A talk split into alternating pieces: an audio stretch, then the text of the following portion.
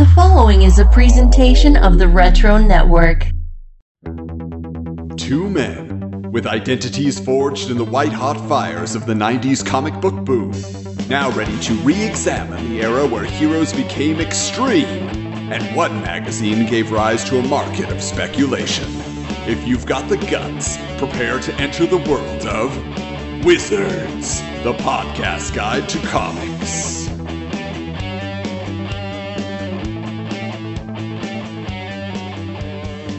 Greetings, geeks, and welcome to episode 14 of Wizards, the podcast guide to comics, the bi weekly journey back in time where we explore the 90s comic book boom through the pages of Wizard magazine. Letting you know that if you ask me who my favorite X Gal is, it's gotta be Xena Warrior Princess. I'm Adam. and wondering why Rogue didn't just apply a few extra coats of lipstick whenever she wanted to give Gambit a smooch. I'm Michael, and joining us for this exciting episode is an old friend of mine from college. His name is Dan. Hey guys, thanks for uh, having me on the show. We went to film school together for the first couple of years, and then he went on to bigger and better things and is now a highly successful game designer for video games. Adam, Dan and I haven't talked in person in 17 years or so. Oh, Just, wow. uh, So this is a reunion. That's great. It is a reunion, but I'm super excited because I, I have a lot of fond memories of Dan and I at college, hanging out and playing video games. I started checking out your guys' backlog and I saw that you had the cover art in your art for the each episode. And I was mm-hmm. like, I used to own those. So I was a big fan of Wizard. It was always an exciting time to crack open those books. Oh, Yeah, great. for sure. Glad to hear it. And so whenever we have a guest on, we like to give them a little chance to tell them about themselves. And Dan, can you give us your origin story?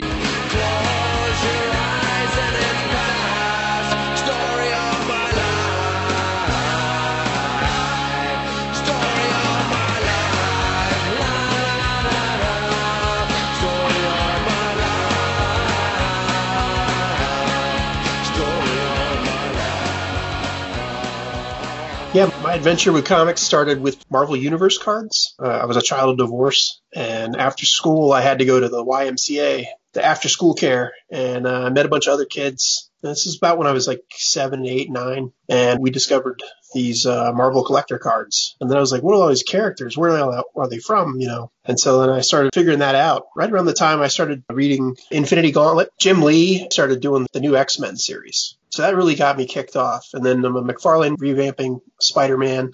That was pretty much my obsession for the next probably 10 years. Uh, I went to the Joe Kubert School. They had a summer program in New Jersey, and I did some art training there. So was that a goal for you at the time? Was it just for fun, or did you feel like maybe I want to give this a shot? Well, I was always drawing in the back of class instead of paying attention to the teacher or doing homework. Uh, and I got really good at memorizing costumes and, you know, I was drawing Gambit and Magneto and, you know, stuff like that. And what were your regular trips to the comic book store like? Did you have a particular store you went to all the time, and what did you usually look for on the racks? Well, my dad was up in New Jersey and my mom was in Louisiana. So I flew back and forth. So I had a shop in Jersey and I had a shop in Louisiana that I would go to. Dan, did you go to Dewey's by uh by school?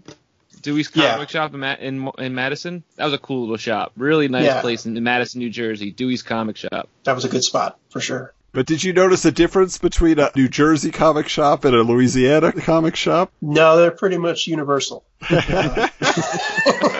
I swear, Adam posted a picture the other day of him at the comic book store, and I was like, it literally feels like my comic book store here in Long Island. I was like, they look very much the same.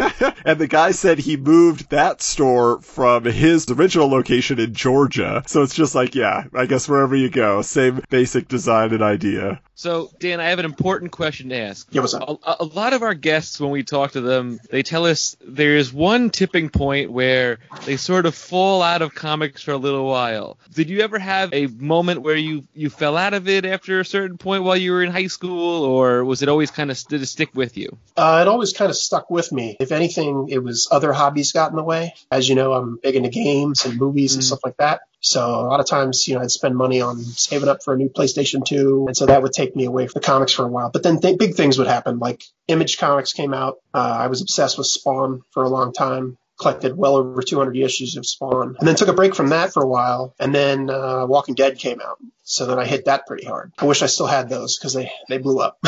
It did, blow up, that's for sure. So obviously you were you were reading a lot of comics and you enjoyed them, but then it sounds like your life and career went into video games. How much would you say that the reading of comics influenced your work in the games industry? Well, it's pretty funny. I went to a school uh, in Dallas called SMU Guildhall, and one of my instructors actually was an instructor back at Kubert School, and he also worked with Rob Liefeld, and he had some pretty interesting stories to tell me about that. Can you share any of those? Well, I just remember he was teaching us a lot of stuff and, you know, hero proportions and learning how to, to draw to scale, a heroic scale. You know, a typical person's like five heads tall, but a hero could be seven, eight heads tall. So mm-hmm. it was kind of like a really cool, like flashback to old comic book training. But he told me a story one time. He used to go to conventions with Liefeld because I can't remember, I can't remember the, the technical term, but, you know, Liefeld would do like page one, five, 10, and then my buddy would do the the fillers. Oh, okay. But he's he told me one story. They went to a, a con and people were coming up to him with portfolios, and he'd look really? at the portfolio and flip through the pages, and then just throw them in the trash. Oh no! uh, those image guys were like rock stars back then, and I think the ego got to him a little bit. I've been getting that impression. so I, I have a pretty cool thing that I've been wanting to tell you about, Dan. So I've been teaching film for the past couple of years, and I started going back for a, uh, my MFA in screenwriting. And currently, this month, I'm taking writing for video games. It is it is so intense, like the things you need to know for writing for video games. But a lot of it it translates very well to writing for comics in the, in the way that you do like a cut scene versus doing you know panels in a comic for writing. It was very very interesting, and I've done some really cool stuff that I didn't know how parallel they are in the style of storytelling. And we were using Excel to like link different lines, which was really cool, and I thought that was very interesting how the way that they write for video games is, is very similar to the way that, that comic books are written. Yeah, it's very segmented and episodic almost, like yeah. like like like a comic. Outside of Spawn, Dan, I'm curious if you had to choose your number one book, maybe overall, is there one that you always go back to? Uh, it's X Men. I just love that early '90s revamp. The Uncanny was cool, but I always felt overwhelmed because it was like issue 385, you know, and it's like, where do I even start? When they started that, you know, the early 90s, you know, X Men number one, and they had that multi cover I had the one with Magneto in the front. And it was a good place to jump off. And then from there, I started collecting the graphic novels. And Mike and I have a passion for Batman. So then yes. I got started getting into Dark Knight Returns. So that's probably pretty high up there too. Mm-hmm. I didn't fall into like Frank Miller until later in life, but yeah, uh, same. I liked him too. Well, that's awesome. Well, you know, speaking of the X Men, Mike, I want to call you Mike now. Michael, I say we open up Willie Lumpkin's mailbag. I can't wait. Here we go.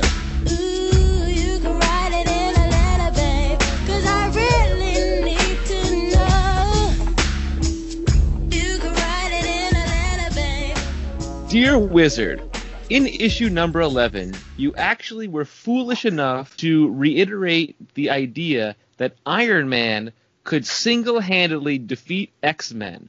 Ha! What a joke. Let's see. Iron Man, a hero who is a recovering alcoholic with heart trouble and a screwed up nervous system. Not to mention, he has no abilities himself. Wolverine could slip in and open that tin can in a hurry if the two should ever combat. That doesn't sound right. Um, even if Wolverine didn't get him, Jean Grey's awesome TK abilities would shut Iron Man down in a matter of minutes.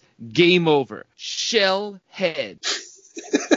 Tommy Woodward, Marion, Kentucky. So I don't know if you're aware of this, Dan. I don't know how much Wizard you were reading back in the day, but for many issues, there has been this discussion, you know, that was brought on by a guy named Doug Goldstein, who was answering the letters in the early days. He said Iron Man could kill all the X-Men. Like, he was just adamant about it. And so everybody's been writing in. It's gone back and forth and back and forth. And so there was another letter, I'll just mention here before we get to the response, that there used to be letter art. So when the people would send in their letters, they decorate decorate the envelopes. And on one of them here is Iron Man in outer space launching his repulsor ray down to the planet Earth. And he says, Hey Wolverine, heal this.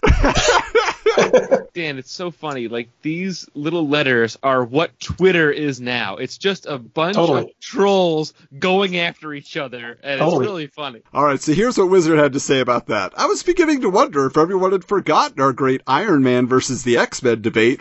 Well, Tom, you and a thousand other fans who wrote in screaming about how the ex-muchachos would toast Iron Man have forced the following response from Doug, I'm a beaten man, Goldstein. Okay, there's two reasons that Iron Man couldn't defeat the X-Men single-handedly. One, they were invisible to his sensors, and so he couldn't lock onto them with his weapons system. Two, he never got around to making his helmet psychic powers proof, so Xavier could toast him pretty easily. Psylocke couldn't because she doesn't have the range. That's it. Besides those two things, Iron Man could kill the X-Men or any X-team single-handedly. That should put an end to that.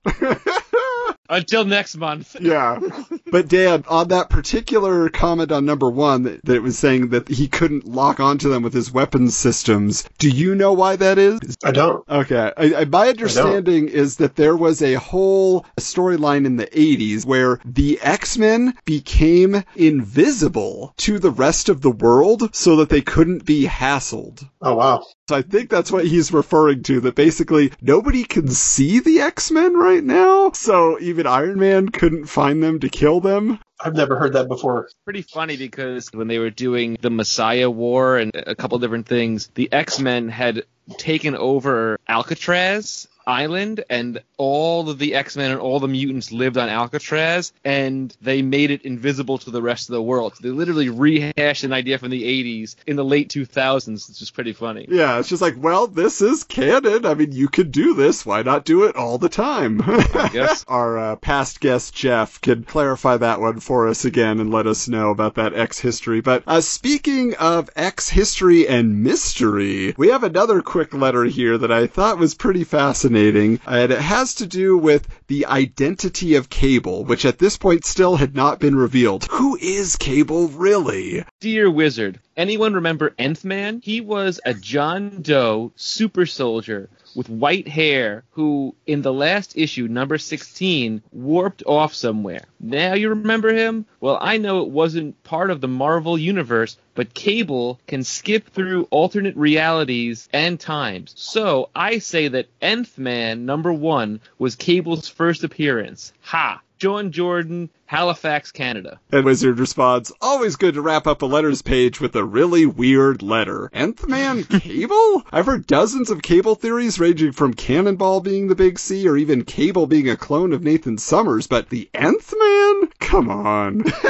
so I don't know, are you guys familiar with Nth Man comics? Have you ever come across them in back issue bids or quarter bins? The, No. the only the only thing I've ever heard of the nth term was nth metal, but that's DC. Uh, I've never heard of the term nth man before. Yeah, he was basically just like a one man G.I. Joe, because he fought with guns, but he also had a samurai sword or a katana or whatever he would battle people with. And yeah, he's just like a super soldier who could fight. And I, I've, I picked up a few issues back in the day. I was like, yeah, there's nothing here in this comic. there's nothing to grab onto at all. So yeah, I see why it only made it 16 issues. I just thought that was funny. Like, grab a super obscure character. It Seems like something nowadays they probably would do, right? If there was a mystery, uh, some type of mystery character. Yeah, yeah, it's Nth Man. yeah, obviously, of course. it would. Why wouldn't it be? We're ready to rev up. The Wave Riders Wayback Machine.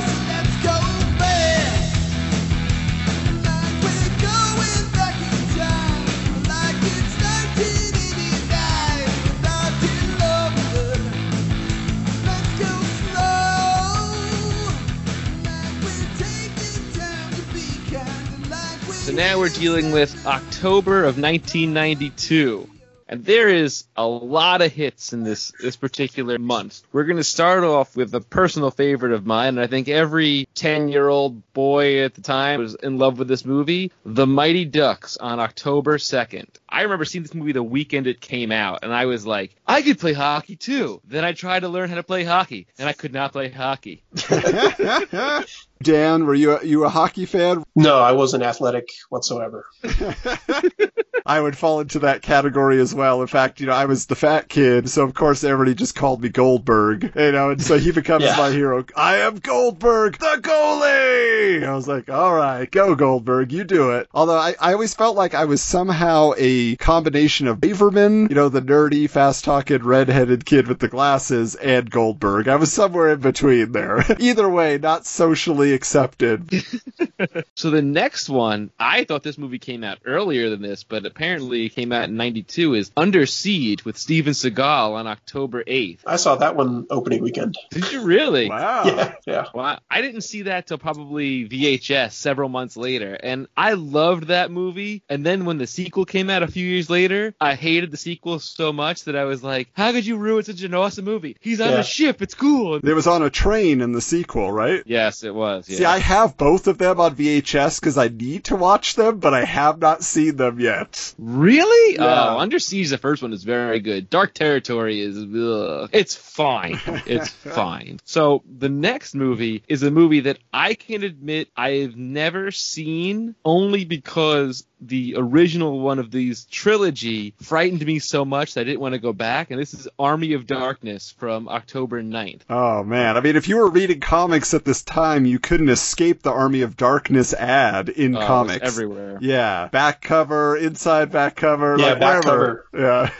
Uh, but I love this movie. It is so much fun. Yeah, because it's weird because it feels like this is what Sam Raimi would go on to do, right? Started out with that horror and it was a little quirky. This is like action adventure in medieval times with a little twist of horror. And then he goes on to do Hercules and Xena and all these shows that were kind of more in this vein. But yeah, I mean, I feel like this is the movie where everybody fell in love with Bruce Campbell, right? Absolutely. Yeah, I just I, I never saw it. I, I can honestly admit I because I guess maybe the, the cover art or the or the poster scared me or whatever, and I was like ah, I I was afraid of seeing Evil Dead and Evil Dead Two. You were Like, scared can't of his manly, rippling chest? Oh, yeah. but, it, but wasn't he like standing on a pile of skulls or something like that? Well, It- it yeah, was- I mean, he's got a girl around his leg and he's got his chainsaw hand. I mean, there's nothing really scary. Oh yeah.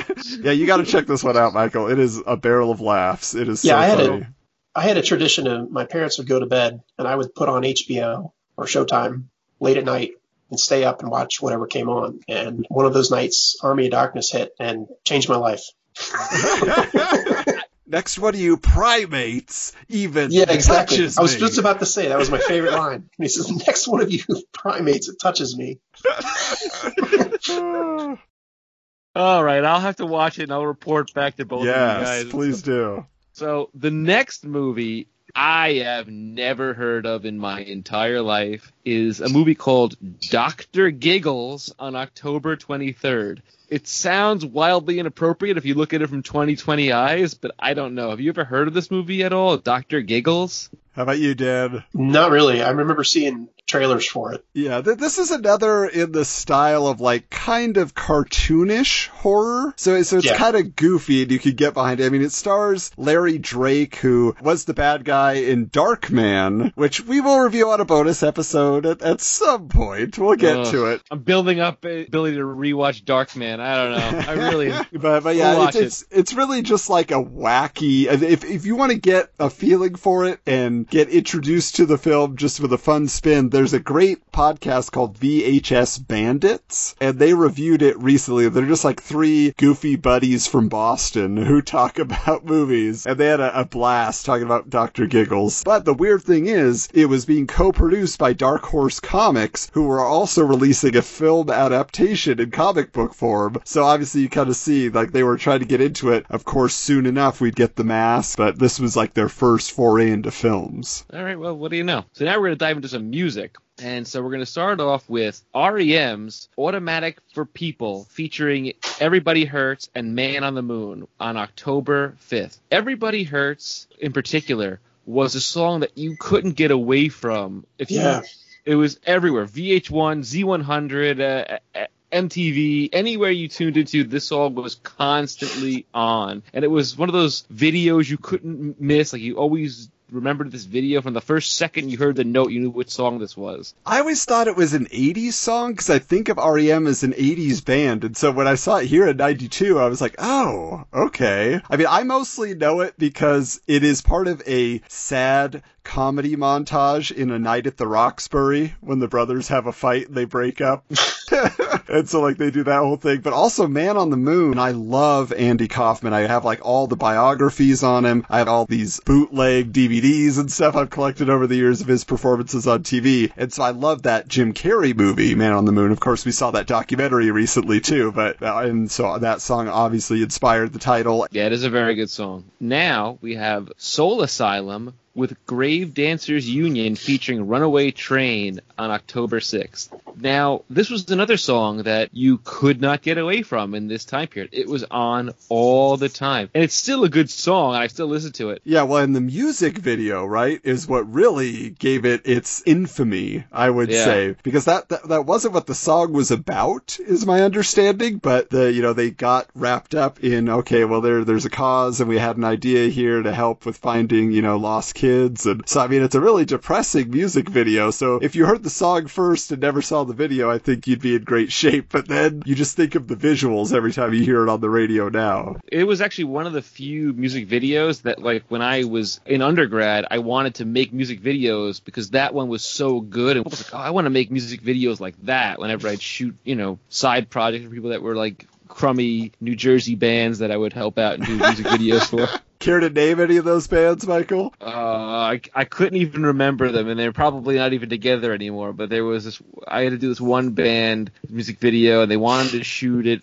half using Betamax and half using Mini DV because they wanted the grittiness of one, and the uh, it was, and I, oh, we we shot it all over my campus uh, at Fairleigh Dickinson, where Dan and I went around the mansion. I was shooting in all this stuff. There was like a old building that had broken windows, and they were just smashing stuff, and I don't even know. And the lead singer was not really like compelling, but the drummer was cool, and it was kind of like I was focusing more on the drummer. It was pretty anyway, so now the next uh, album that came out is the Insane Clown Posse's Carnival of Carnage featuring Kid Rock, and that came out on October 18th. I don't know a single Insane Clown Posse song, so I'll leave this guys to you if you guys know any of their music. Dan, you a juggalo? I am not.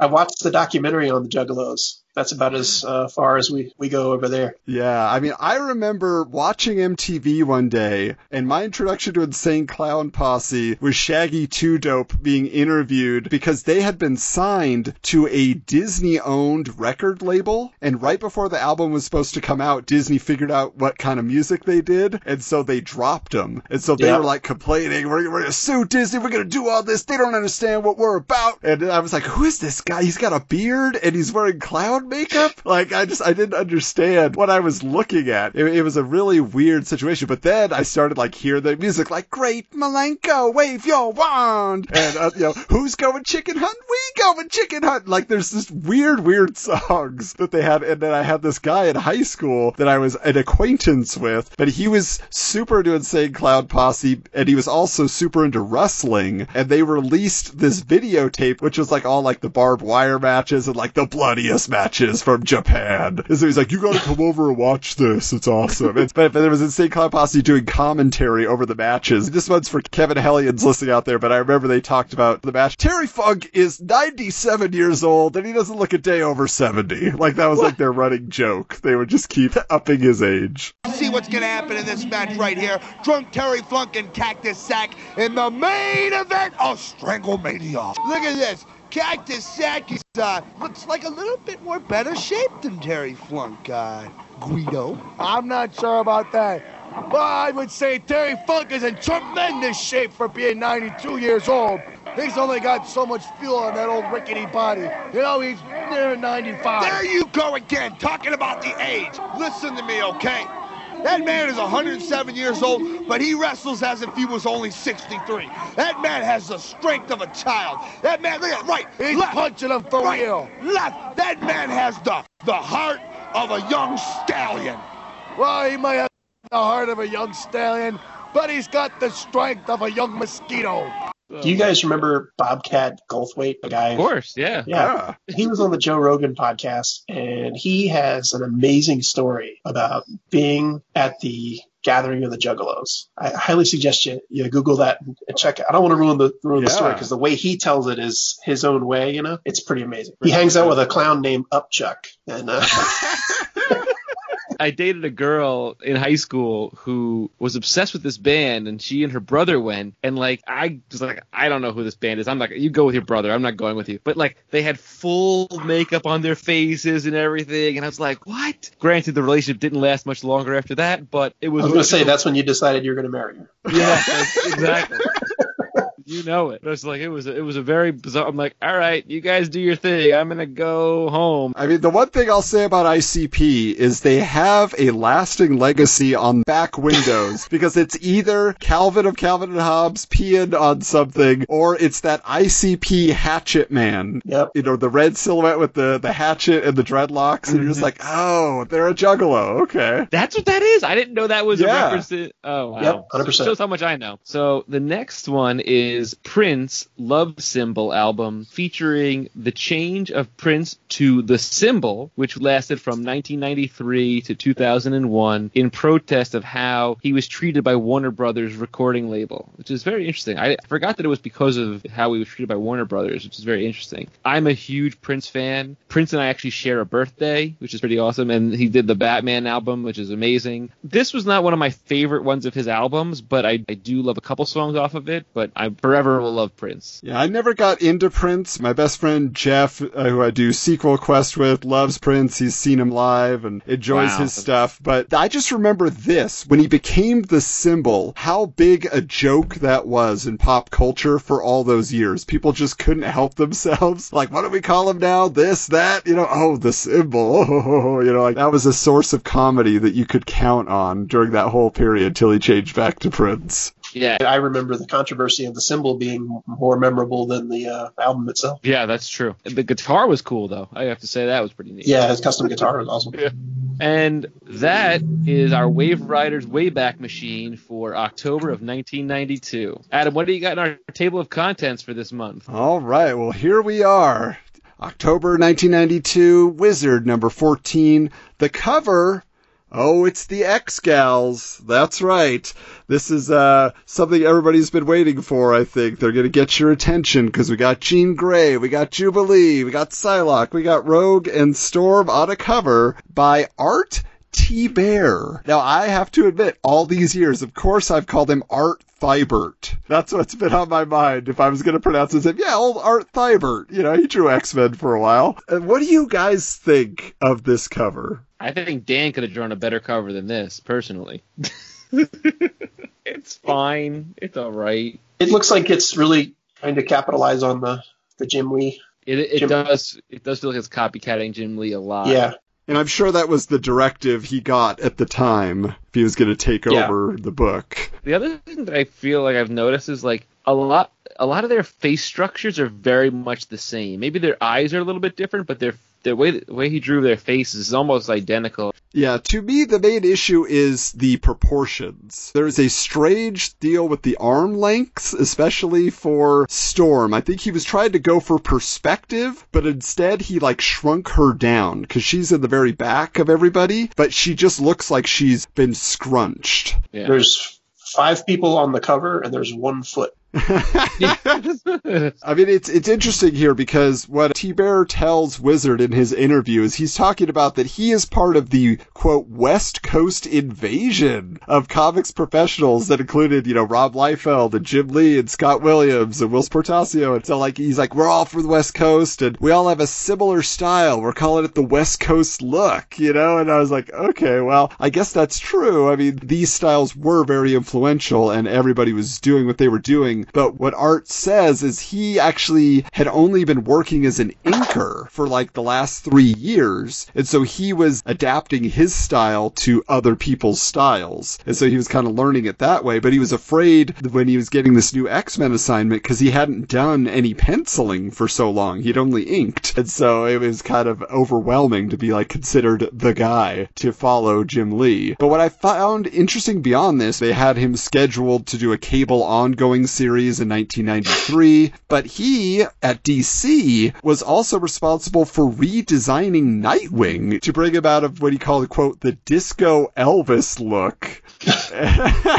and as a result, as it was back in the day, if you're a great artist, suddenly you're also going to be a writer. So he was co-writing the book with somebody named Pamela Winicetta, who I've not heard of her work before, but I just thought that was interesting that he was basically relaunching Nightwing in the DC universe. What do you remember about that, Michael? So I have the first issue of Nightwing in, in, the new costume and the rebranding of him. I loved that issue. I read that thing cover to cover several, several times, but I only think I collected maybe the first two or three issues that went out of that series because it, it wasn't that interesting to me, but the, the cover was beautiful and I loved it and I bought it for that. And I was never a big fan of the disco look back in when I was a kid. Now I appreciate it more as an adult, but as a kid I was like, I don't get this look. Like this is not what I think Robin would look like as an adult. And then they did this re- rebranding, a new look for him, which I, I loved. So and, and this is the one with kind of like the yellow V on his chest, right? This is that's the style. Yes. It's crazy that it lasted that long. Yeah. Then then they did later on the the blue logo, which was another relaunch of Nightwing years and years later, which I also have the number one of that too. Now, Dan, did you, while you were reading X Men, were you paying attention to the artist? So did you see, okay, there's Art Thibert, he's drawing X Men now? Did that click for you? I didn't really pay attention a lot to the people behind it, unfortunately, until I was older and started understanding what it takes to make a living as an artist. It was Todd McFarlane and Greg Capullo. Those were the first when I started to learn, like, oh, there's inkers, and then the inker can go do his own thing. And Greg was doing his own spin off stuff. So it was kind of cool to follow those guys' careers. Oh, interesting. So at the time, X Men for you was just cool action, cool character designs. I like this book. Yeah, I didn't mention before, but it was like a lot of the action figures. You know, Toy Biz came out Oh, with that yeah. line, and so mm. I was obsessed with the figures, and then I'd collect the figures, and then I'd I'd come across a character I didn't know, so I'd have to research it. And it was before the age of the internet, so Yeah. I, I didn't have access to it anyway. So I read the back of the box, and I looked at you know went to comic shops and said, hey, what issue is Apocalypse from? That kind of thing. Yeah, that I mean that was a huge part for me. I wasn't reading X Men comics, but I collected all of the toys. So it was like it really came down to just yes, these are cool character designs, and I'll grab random issues here and there, and I'll watch the cartoon. But yeah, definitely the entry point with the action figures was huge for a lot of us. Absolutely. So in the Wizard News section, they report shocker. Jim Shooter has left Valiant Comics. I mean, he was the guy who was the figurehead of it all. He, you know, former editor in chief of Marvel, now launching this new comic company that's huge. They're the top books as far as Wizard is concerned. You know, the best storytelling, the best art, so on and so forth. And uh, now he is gone. And it's been reported that Barry Windsor Smith, who was at the time, you know, an artist and co-plotter on some books, is promoted to president. Bob Layton, also an artist and co-plotter, is becoming editor in chief. And so, according to Wizards Crystal Ball, their prediction is they're saying that though Shooter brought a lot to the table creatively, they have, quote, many talented and intelligent individuals at the top of the company who will keep it growing as a top tier publisher. So it's kind of like, yeah, we lost a guy who writes some stuff, but overall, I think Valiant's going to be just fine. Now, Dan, did you ever get into Valiant Comics? I did not. Were you even aware of them? Did it even like cross your mind like, oh, there's this character over here. What's this company? No, it was Marvel, Image, a little bit of Malibu. Remember Malibu? Yeah, oh yeah. And then of course Dark Horse. Dark Horse was like the rated R heavy metal stuff.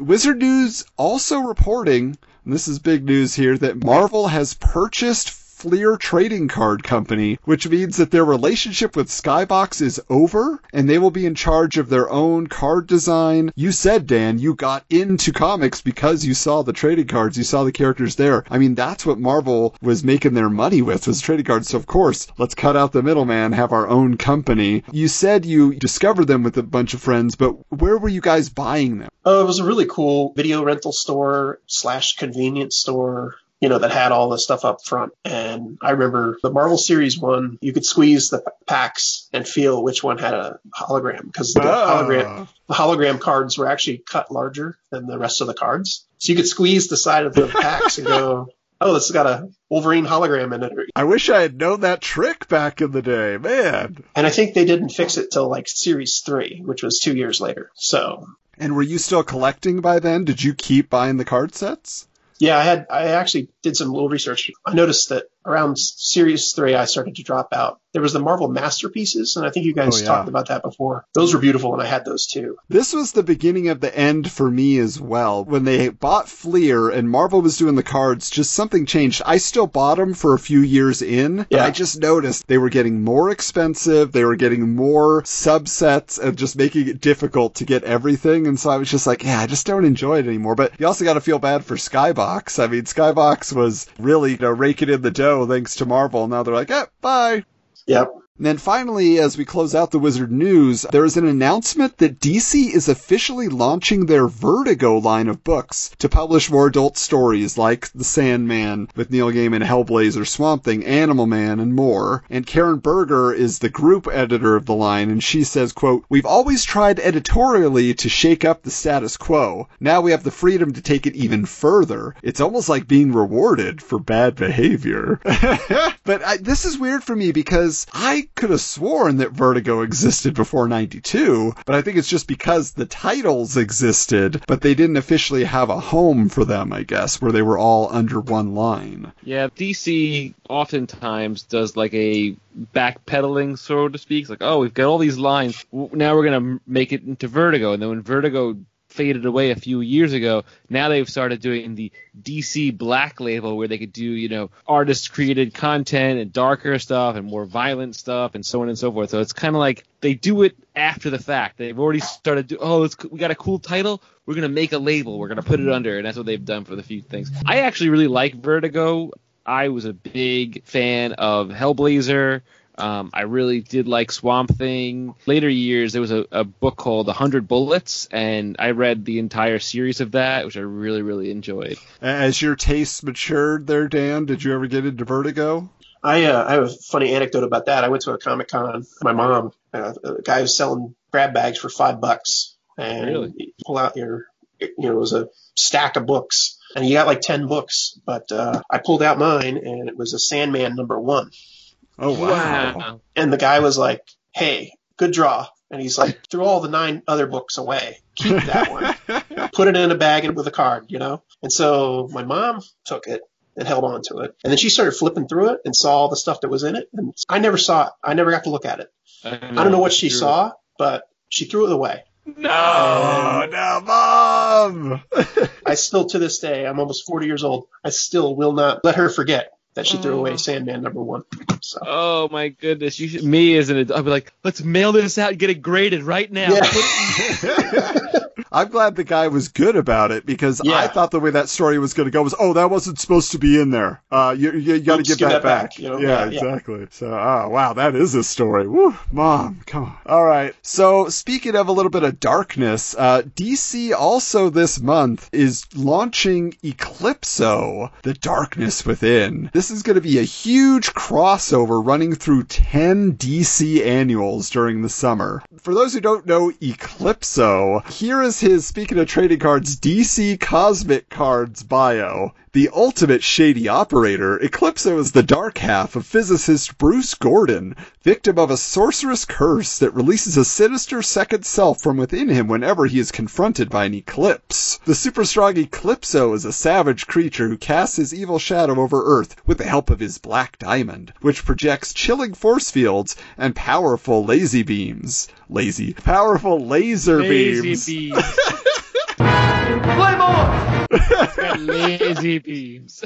But here's the little trivia. What is the only thing that can weaken Eclipso? What do you guys think? Uh, I remember from the animated series there was. Like, oh, I don't remember. Dan, do you remember? Is it actually an eclipse? Uh, no, that's what gives him his power. He loses his power through solar energy. so that is that is his kryptonite, solar energy, when it, the sun is not blocked. But he was this goofy Silver Age villain because that's kind of a weird premise, right? It's like there's an eclipse. In this case, what they were doing is they were revamping him as a big deal bad guy. Now they're saying there's this ancient gem called the Heart of Darkness that gets cut up by this explorer that discovers it, and now these gems are scattered all over the world. So when a hero in the DC universe comes into contact with the black Eclipso diamond, they turn dark. They give into anger and rage and vengeance, you know? So like that's the basic premise behind this is all the DC heroes are turning evil. So Wonder Woman goes bad, Batman goes bad, Superman goes bad, like it's a, a big deal. And this is what's funny though, is the editor on these books, Michael Urie, he says, quote, he's a major villain. He could probably kick Darkseid's butt.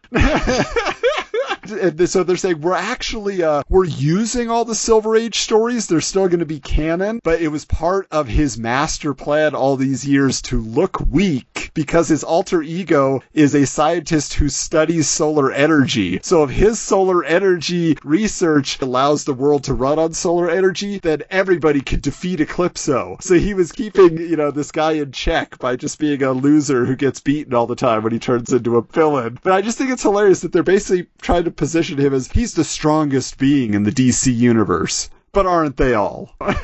I used to always get Eclipso mixed up with that other villain that could mimic any hero's powers. Uh, what was his name? Uh, it was like a machine. It, it was it's like an android, but if he touches you, he can mimic your powers. So he can mimic Superman's powers or Wonder Woman's. ah, or, okay. uh, I was thinking of Amazo. Amazo, Oh, okay. Eclipso. That's how I got them mixed up. But yeah, And, okay. and they do have a similar look. You're right.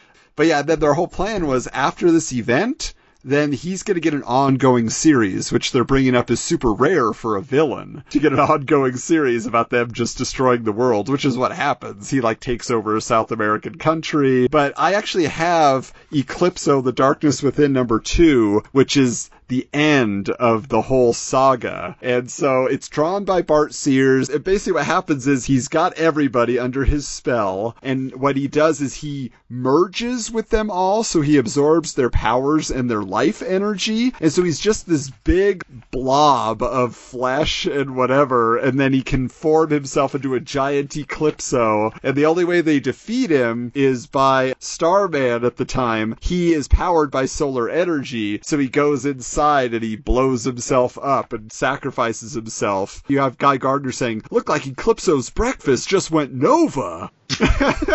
and Superman saying, Good Lord, Starman, he stopped Eclipso at the cost of his life. anyway, so yeah, so that's how it ended. But that, you know, Bart Sears been doing a lot of wizard covers, but I gotta say, you know, this book features like every major DC hero at the time, and he is no George Perez. The work, it just looks rushed, and putting everybody in the same panel just looks awkward. Like he's just, he's not quite got that down. George Perez was a master, and uh, he could only hope to be even half as good, and he's maybe a quarter as good, I would say. Uh, but have you got? Do you guys remember Eclipso? Does that ring a bell at all, Dan? Did you ever come across those? I wasn't into DC aside from Batman, so I didn't, I didn't catch it. yeah, no, I, I, did, I didn't read that book at all. Yeah, and actually, I correct myself because I don't see Batman in this, so maybe there was enough going on. Like, Nightwing is one of the heroes that gets possessed, but I don't see Batman included, so he must have been so busy in his own book, they just left him alone. Was this during the time that Nightfall was starting to ramp up and everything? Yeah, because we had, you know, we just reviewed Sword of Azrael, so it makes sense. Now, let's get more into the X-Men. Dan is here with us after all. And so there was an article here called X-Overs, which is basically, you know, crossovers. X is a cross. Anyway, uh, it's a basic rundown of all the past X-Men issues included in crossover events. So stuff, again, mostly from the 80s, Fall of the Mutants, Inferno, and then more recent stuff, X-Tinction Agenda,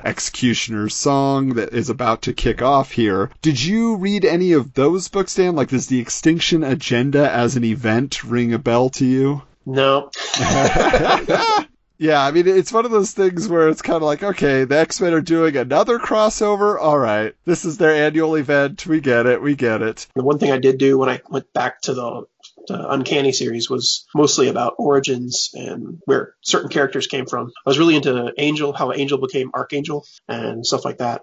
My knowledge of that only stemmed from the animated series of how that happened. Yeah, a lot of us probably got our education there. But then they have another X Men based article here called Mutants as Metaphor, which nowadays, especially with the films and everything, you know, it's been put into our heads that the X Men were a stand in for any oppressed minority. But what's weird is they only mention that in like one sentence.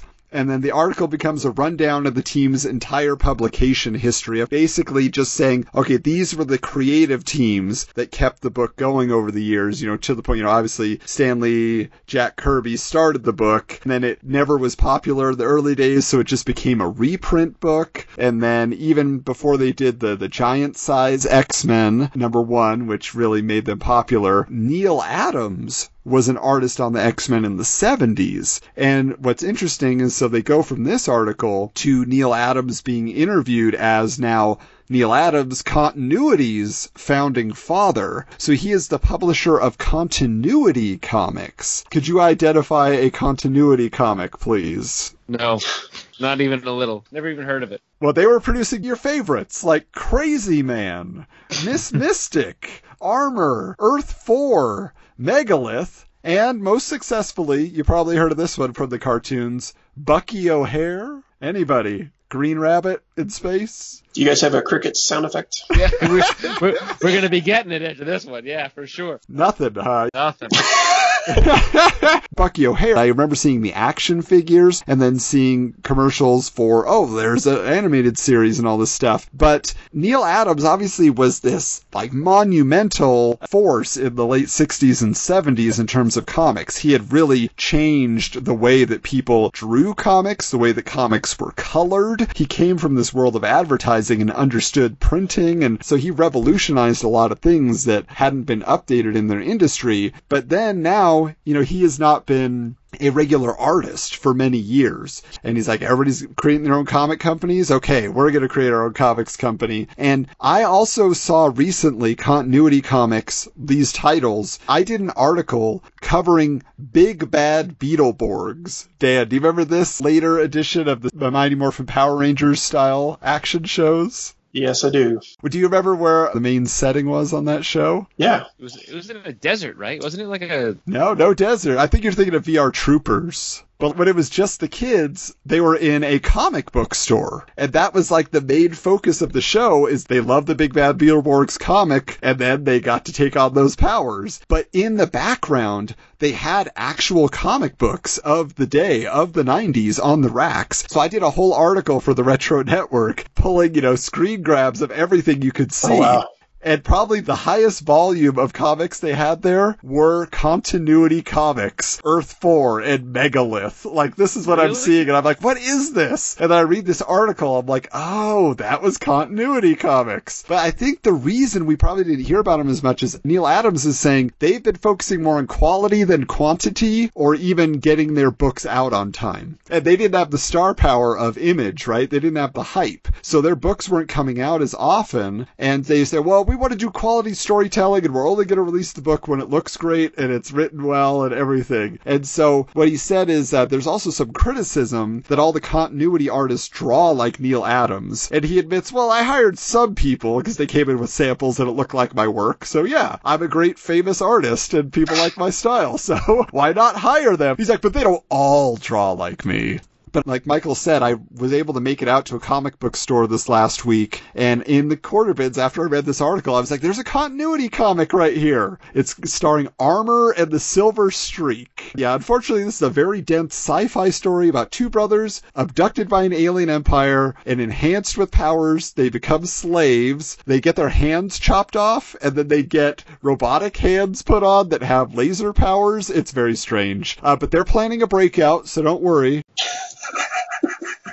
I mean, it, it's beautiful art, but none of the characters are very distinct how they're written. Especially there's like dozens of new alien races they keep dropping in, and they're like, oh yeah, on this planet they do things this way, and da da da. And it's like, ugh. So yeah, it was not good. Next here, a section that we usually pass over, Michael, is Palmer's picks. They're usually talking about kind of these underground comics and stuff we didn't have a history with. Luckily, this month Tom Palmer is providing a rundown of Alan Moore's body of work and basically introducing readers to here is everything he's worked on. Did you know about this? Did you know about this? So I'm curious for you guys, what is your favorite Alan Moore comic book or graphic novel or just piece of work that he's produced? How about you, Michael? Well, I mean, obviously, Watchmen is you know the the paramount of all comics. You know, it's you know It is it praised by all, and even though the movie people don't like, whatever for whatever reason. But you know, a book that I really really like of his, I really liked, even though it's very long, is From Hell. That's a really good book. Yeah, I saw the movie. I never read the book. It's really long, really, really long. I do like a couple of the volumes of League of Extraordinary Gentlemen, and that's why when that movie came out, I was so bummed at how bad it was because the books are so interesting and there's uh, there's so much depth and detail to them that it's it was a major letdown that it could have been so much better than it was. What about you, Dan? I was pretty late to his work, but I had heard people talk about Watchmen so many times that I was like, I was post college, you know, age, and so I read the book, and, and I see its influence everywhere. Uh, Yeah. What's that show on uh, Amazon right now? The boys. The boys? Yes, 100%. Right? Yeah. It's it's it's in that same vein, and so Yeah. yeah. the impact is felt everywhere. I was also disappointed with the movie. The book should be a multi-part series, you know. But Yeah.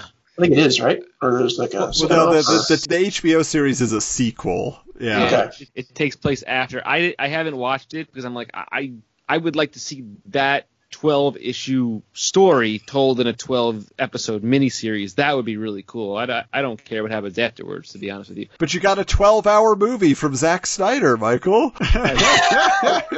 It is long, but it's it's it's a fine movie. It's again, it's not great. It could have been better, but it's one of those things where like you know I I question if Zack Snyder was the right guy to tackle that movie as well. Yeah. Well, I mean, visually, he, he jumped everything right off the page. It's just, yeah, like, Oh, was yeah. there the heart and everything else behind it? The characterizations? Mm, a few characters, but not all. And I mean, really, we should be thankful they didn't make the Watchmen movie they were going to make in 1989, 1990, because that, yeah, I mean, that was like totally not even related. It had the characters, but the story was just like, huh? But like, for me, Alan Moore, like, I love a lot of his just one-off annual stories, and I have like a Alan Moore in the DC universe, and I love a lot of those things. But the one experiment from Alan Moore that I love, he launched a six-issue series in 1993 through Image, and it was called 1963. And basically the premise was, what if Alan Moore had been part of the original Marvel bullpen in the 60s? So it's his take on the Fantastic Four, but he calls them Mystery Incorporated. He has a wisecracking Spider-Man clone called the Fury. Horus, Lord of Light, who was an Egyptian Thor. And so like he did a bunch of stuff like that. He even did like the Tomorrow Syndicate, which was basically the Avengers, bringing all the characters together. But it had fake ads, it had fake letters section, it had bullpen bulletins, like all that stuff, but it was done in the style of a 60s comic book from Marvel. And they are just so fun. Like, and it's like, you know, again, he's creating his own little universe there. And it's just, it's so much fun to read. I mean, I remember the first time I read Watchmen at a Barnes and Noble and just like grabbed it off the shelf and flipped through it. And I was like, okay, you know, this is interesting. But if you want something that speaks to me, and the one time Alan Moore was fun, it was his 1963 series. Always provocative, always interesting, but this was fun. If you want to read an Alan Moore book that's not super long but very very interesting, is his Superman Whatever Happened to the Man of Tomorrow. That's a really good book too. Very interesting. They're they're making it into an animated film with DC Animation coming out later this year or early next year, I think. I'm curious to see how that animated movie is going to translate to the way the book was, which was another really good story. Well, judging by most DC animated films, not well. Probably. They, they have like a 25% success rate with me. Their output, something about it, it's always stilted. The dialogue, there's something wrong with the way that they splice it, or they're just getting bad actors to do the work. But it just never quite comes together for me. Occasionally there's some fun ones, but The most recent one is uh, Justice League Dark Apokolips War. That was actually really, really, really good. Like I highly recommend it. I was very, very impressed. Yeah, and I like the first Justice League Dark they released also. That was pretty good, as was the uh, the Judas contract adaptation they did. That was pretty fun. I mean, I, I obviously I love um, the New Frontier. I thought was a pretty good one way back when. All right, so Michael, we're talking about movies here. So why don't you take us into Heroes in Motion.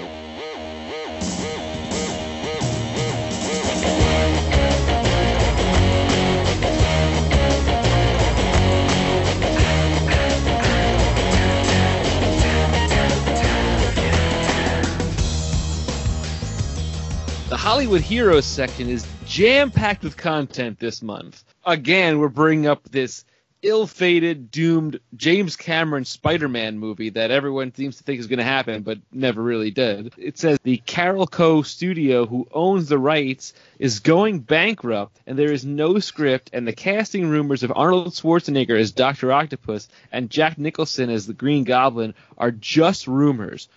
No kidding. I'm not shocked by that at, at all. I, I hope we can stop hearing about this James Cameron m- movie because it's so annoying to hear about it and then like imagining it's going to come to something and it never does. It's just like, I, let it go. It's not going to happen. We've been talking about it every month. So then Steven Spielberg's Amblin Entertainment and Warner Brothers are apparently developing a Plastic Man film for Christmas of 1993 that Michael Jackson approached the producer to star in the movie. Okay.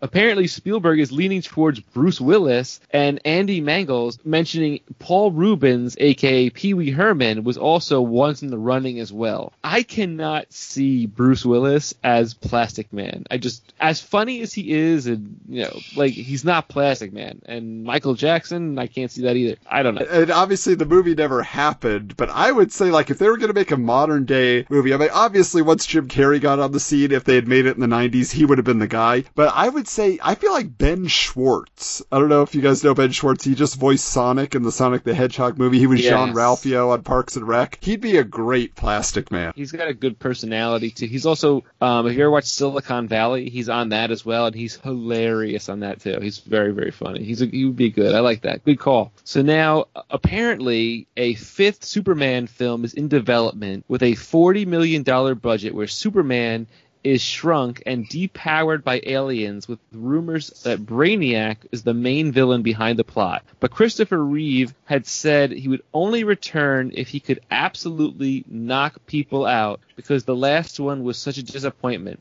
But the Salkinds filed for bankruptcy, so this will likely not move forward as a movie. And I, I would have loved to see Christopher Reeve have one more shot to make a better Superman film than Superman 4 and even Superman 3. What's with depowering Superman? We already did that in Superman 2. We want to see him use his powers. We don't want to see him deal with no powers. We, we also want to see him fly in reverse again and, and turn the turn the Earth around, and we want to see him do the Superman kiss where he makes Lois Lane forget everything. You know, like that, that's a funny thing about those movies is they manifest powers for Superman that I wish they didn't because I feel like it's hurt his legacy in movies going forward because people can't relate because they're like, but he could fly backwards in time and reset the clock. I'm like, but he can't do that for real. Well, but in the Silver Age, he could. In the Silver Age, he had new powers every issue. So, I mean, like, there, there was a precedent and that the people making the movies read Superman back then. So that's the problem. Yeah. All right, so Joel Silver, super producer Joel Silver, as he likes to be referred to as, has abandoned his plans for a Green Lantern film, a Judge Dredd film, and V for Vendetta. But Richie Rich is in negotiations with Macaulay Culkin to star, which did end up getting made. Uh, I just think that's hilarious. It's like all these cool movies, he couldn't get it done. But Richie Rich, that's a go picture. A Joel Silver Judge Dredd would have been awesome. It's funny. V for Vendetta has made a huge comeback on, on digital and streaming right now, and it's being promoted by Netflix and on iTunes. If you look, it pops up all the time recently. It's just Another Alan Moore graphic novel. I love that movie. I've read the graphic novel. I never read the graphic novel, but I did love the movie. I loved that movie. A really big fan of it. I've actually liked both Judge Dredd movies too, the Stallone one and the uh, Karl Urban one. They're both very good. We probably will Yeah, not. Karl Urban one is better, but eh, I mean, it's also a ripoff though of the raid. Yeah, the Karl Urban one was very much a video game. Yeah, So, it's so was a raid, but yeah. Yeah. exactly. It's funny that you know Richie Rich was the movie that got made, but again, it's again you gotta look at it like this. Macaulay Culkin was so huge at this time because of the Home Alone movies that like he was the it kid. Like, oh, we gotta get him in everything, and that was kind of it makes sense that that ended up being the movie. So Sean Young, who lost the role of Vicky Vale in the first Batman film, then infamously wore a homemade Catwoman costume to perform an unscheduled audition for Tim Burton, is now set to star in a female superhero movie called The Black Cat, based on a Harvey comic from the 1940s by Batman producers uh, Michael Uslan and Benjamin Melniker, which also never happened. Sean Young is a funny actress. Like I saw her audition once of her like Catwoman costume thing that she did, and it was awkward to say the least. it's just like hard to watch. You're like, oh, okay. But I, I like her as an actress. She's got a cool look to her. She's got a good personality. But I just that audition I saw that I was like, oh boy, I could see why they didn't call her back on that one. Yeah, I mean, this is interesting, this Black Cat character. If you go back and look at it, I mean, this is in the 40s and she's riding a motorcycle. She's like a movie actress who also fights crime on the side. It's really interesting to see. And they're like, yeah, we're gonna, we're gonna make a, you know, Catwoman's big in Batman Returns. We'll make the Black Cat. No relation to Marvel. And I wonder if Marvel somehow shut that down. Interesting. Um, the Toxic Crusaders, a cartoon series based on Troma's ultra-violent The Toxic Avengers movies, is now going to be turned into a live-action film, which never happened. It's like we turned this movie into a cartoon. Now we're turning the cartoon into a live-action movie. That's the Ninja Turtles version. But they had the yeah the, the whole Playmates figures line. The, the cartoon was successful, so I, I totally see this like they were trying to do the reverse. I mean, it would have been fascinating if Troma somehow got into kid-friendly films. You know Yeah. what I'm saying? Like, what if that just changed their whole business model because Toxic Crusaders was a success, which it wasn't, unfortunately. Yeah. Finally, Damon Wayans is set to co-star with his brother Keenen Ivory Wayans in Blankman, though in Living Color cast member David Alan Grier ultimately gets that role. Mangels suggests that maybe they can cast Marlon Wayans as his sidekick to make up for him being cut out of Batman Returns. I love Blankman. People think like I'm crazy, but it's such a fun movie and it's like a cool, cute take on superhero satire that I just find this movie hilarious and I've always loved the whole In Living Color crew. Yeah. This has always been my theory about Blank Man, and it's probably wrong, but you remember on In Living Color, there's so much on that show. Uh, there's a reason it's not streaming anywhere because it was not PC. And especially now, nowadays. But Damon Wayans had a character called Handyman, who is a handicapped character. And I have a theory that this film started out as a script for Handyman, and they were going to turn it, and then this, the studio was like, no, we're, you are not making Handyman. And so they Yeah. just tweaked a few things and it became Blankman. I would love to know if that is true or not. It's very interesting. Do you guys know the trivia behind Marlon Wayans and Batman Returns? Who was he going to play? I, I was just getting caught up. So originally, Marlon Wayans was cast to be Robin in Batman Returns, and actually he had, signed a contract, and then they rewrote the script and they wrote Robin out of that script. They already made the action figure for it, and and the whole thing. Like if you look at the, the original Robin action figure from Batman Returns, he's slightly darker in pigment, and he's got kind of like a flat top haircut. But yeah, they ultimately he did he didn't end up in the film. This is the perfect transition to take us into Azrael's action figure fury.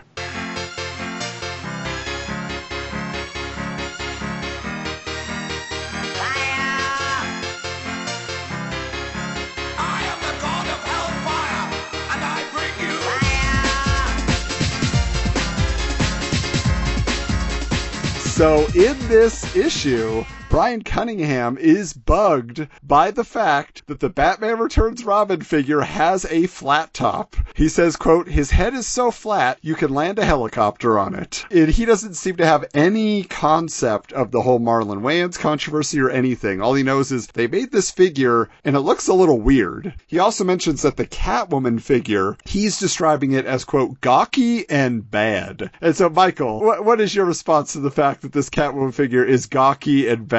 This guy's crazy. He doesn't know what he's talking about. That figure was perfect. Like the entire line of figures, minus the Robin flat top mystery at the time, were perfect. Every Batman figure that they came out with, the Penguin figures, even though they weren't the same look as the Danny DeVito version, they were more like the 60s version of Penguin. They were just perfect. And all the, I had a lot of the vehicles. I have my brand new sealed and packaged that Adam got me for my birthday sitting on my mantle. So it's fantastic. Well, this may give you some insight as to his point of view because he says some of them are pretty neat. I especially like the yellow clad deep dive bat suit. I had that one too. I love that one. But uh, here's the thing though. He mentions having a hard time finding the Max Shreck figure, stating that it's being shipped one per case and only in certain parts of the country. For those who don't recall, Max Shreck was Christopher Walken in Batman Returns. Guess what? There was no Max Shreck figure.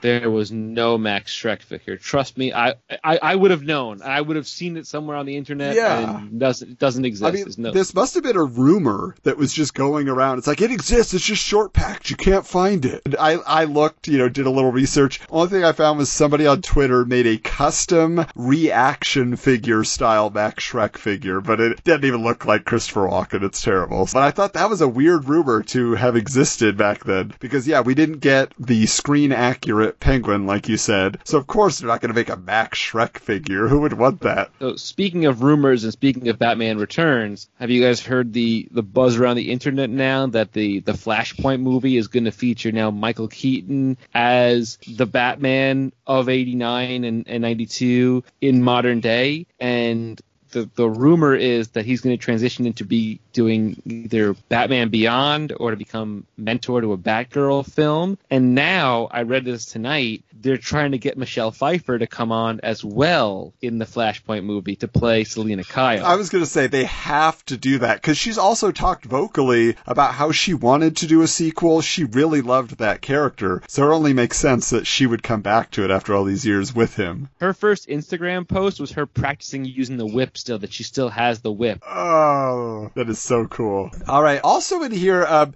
so I don't know if you guys remember this, but before there were these great lines by Kenner and Toy Biz and everything else, there was a period where you really could only get superhero figures for the most part as PVC sculpted little figurines. And so in this issue, there's an ad for this company that has both DC and Marvel characters, three to four inch high PVC figures, and they're selling them for $10 a piece or three for $25. And I'm just like, what? You could go to any store at this period and pick up an action figure that looks 10 times better for $4.99. Why would I want to pay? And they look terrible. I mean, they're not good. you know? And so I'm like, who are these people? What were they? They're like, they're like a decade behind in the whole idea of marketing superhero figures. So I just thought that was hilarious. We'll post that on social media for everybody to see. Are, are these PVC figures? Can they move? Or are they just like frozen? No, they're ju- yeah, they're just like a little figurine, like, but they're they don't move. They don't have points of articulation. It's one piece. There's no moving parts.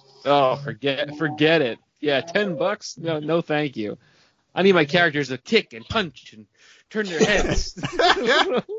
They have to deep dive. Uh, so I I have two daughters, and Grace is obsessed with Batman and Spider Man, and and today she was playing with some ribbon, right? And she tied it around Spider Man's wrist, and she started hanging it from like our chairs and the, the hooks, and she's like pulling him and like ratcheting him up and down, and she's like, "Look, Daddy, Spider Man's using his web and climbing up and down the walls." And then she like has Batman drive in with the Batmobile, and she's like drops Spider Man on top of the Batmobile. And she's like, "They're best friends. They're gonna drive off together now." And I was like. My, my wife goes, You wanted a boy, but you've got the perfect one right here. She does everything you want her to do. She's playing with Spider Man and Batman all day long. I was like, Hey, what can I Raising her right, Michael. Can't That is fantastic. just had to share that with you guys? That's awesome. but speaking of guys who love superheroes, Michael, let's activate Robin Todd's hype machine.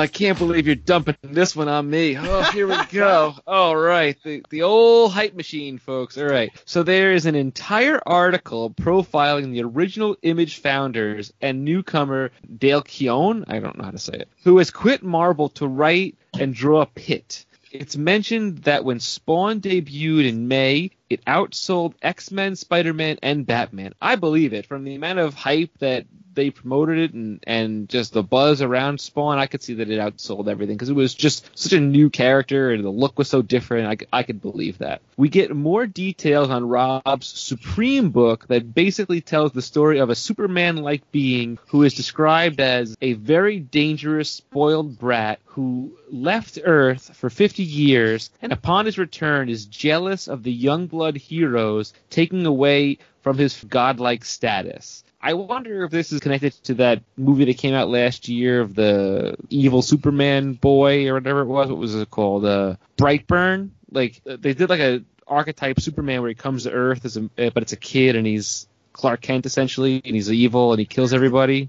Did you guys I had no idea that's what that movie was about. I heard that name and I didn't. Yeah. Now I'm gonna go watch it. Yeah, because I was like Yeah. Brightburn. I don't know what this is. That was also the premise of that comic book Irredeemable. Yes, which is a really good book. It's by Boom Comics. I love Irredeemable. It's ridiculously good. I read like the first ten issues, and it, yeah, it was, it was pretty good. Uh, but yeah, I, I just think it's interesting because this is another. We, you know, we've been talking about Alan Moore. So Rob Liefeld launches Supreme, but then eventually he turns it over to Alan Moore, and that's when it gets like its prestige, and he really is writing his version of Superman. You know. Yeah. And so I found that interesting. But I, I know, uh, Dan, you were saying you were getting into all the image guys. Where were you on Rob versus Todd? Um, Todd, all the way.